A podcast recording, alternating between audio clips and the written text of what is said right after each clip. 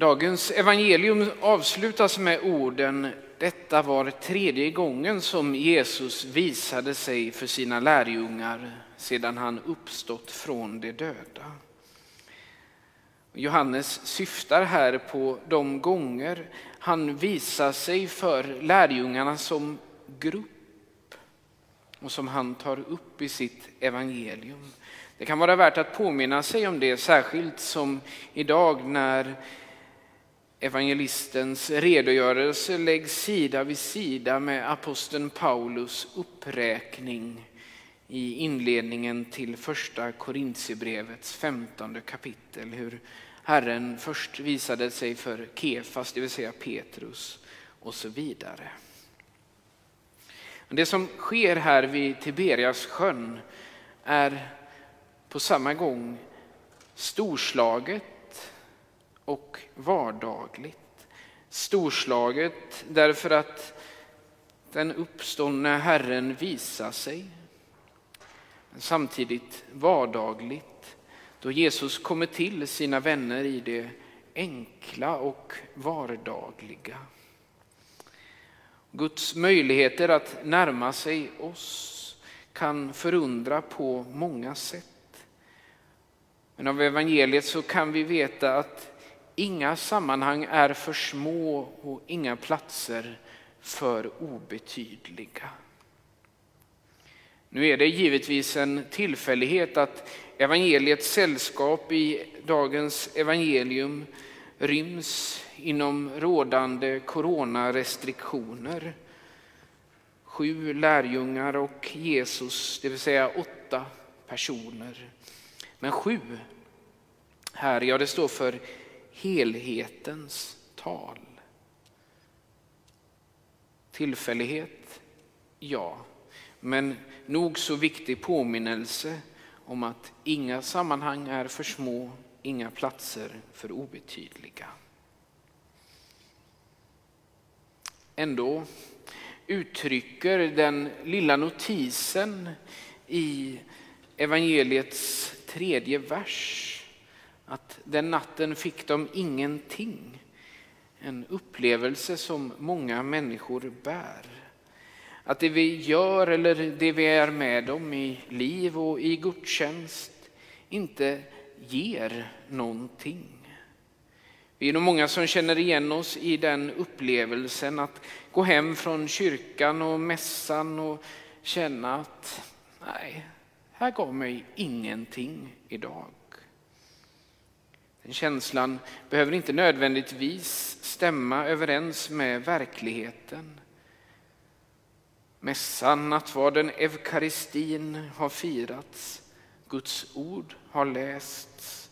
Allt detta har getts oss.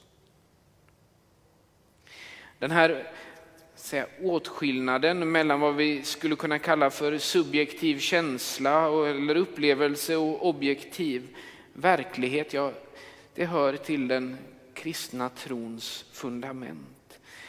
Ja, ungefär som Paulus kortfattade summering i mässans andra läsning.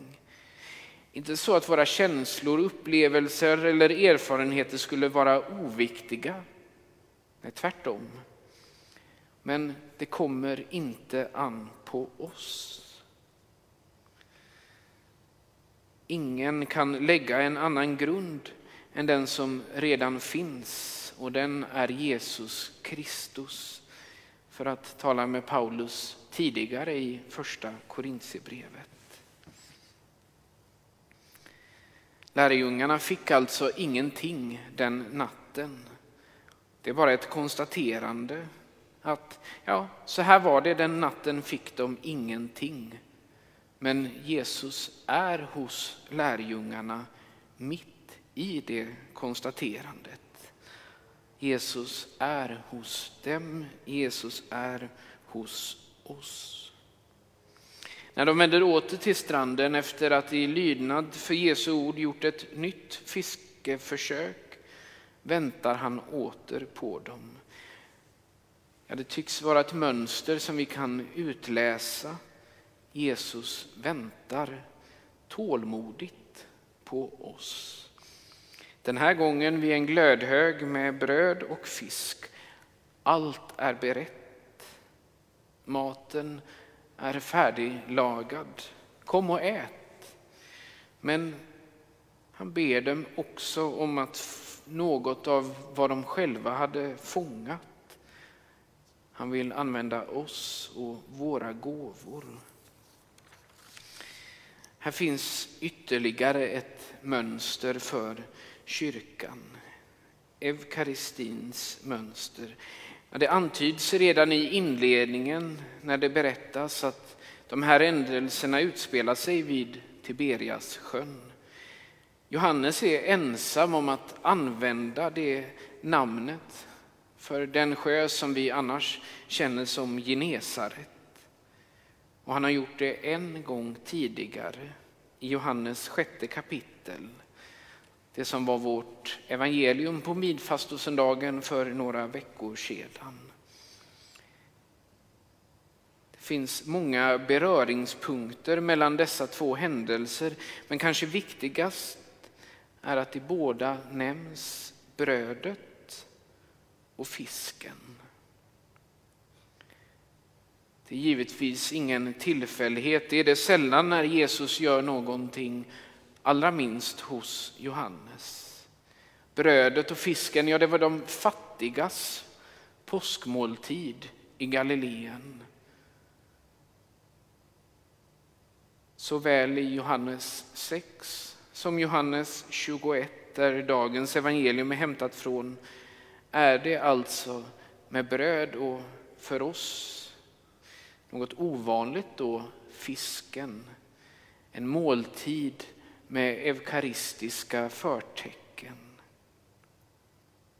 Nu sker det kring en glödhög, också det en bild av mässan. Glödhögen den lever, den värmer, den samlar omkring sig. Den kan flamma upp när gemenskapen tätnar likt kolbitarna som glöder vidrör varandra och skänker ny energi. Så också med mässan. Vi lever ett osynligt liv tillsammans med Kristus, skriver Paulus i Kolosserbrevets tredje kapitel. Osynligt, ja, men inte utan förankring i verkligheten, i den jordiska tillvaron. Inget abstrakt liv som pågår här, några pinnhål upp. Utan något som pågår här, i den vanliga verkligheten. Tanken är inte att det vi är med om i mässan på något sätt ska begränsas till det söndagliga firandet. Istället så att söndagens firande vill prägla ett eukaristiskt liv hela veckan. I det ingår diakoni och mission, att vara ett uppståndelsens vittne. Sätten och utmaningarna är mångfaldiga och vi måste som kyrka, som församling på nytt tala om hur det ska gå till efter ett år där mycket har varit nytt och inte vi har kunnat falla tillbaka på gamla rutiner. Evangeliet ger oss den förtröstan om att Jesus är med oss i det vittnesbördet. Han väntar på oss. Ja, han är själva vittnesbördet. Ära vare Fadern och Sonen och den helige Ande, så som det var av begynnelsen, nu är och skall vara, från evighet till evighet. Amen.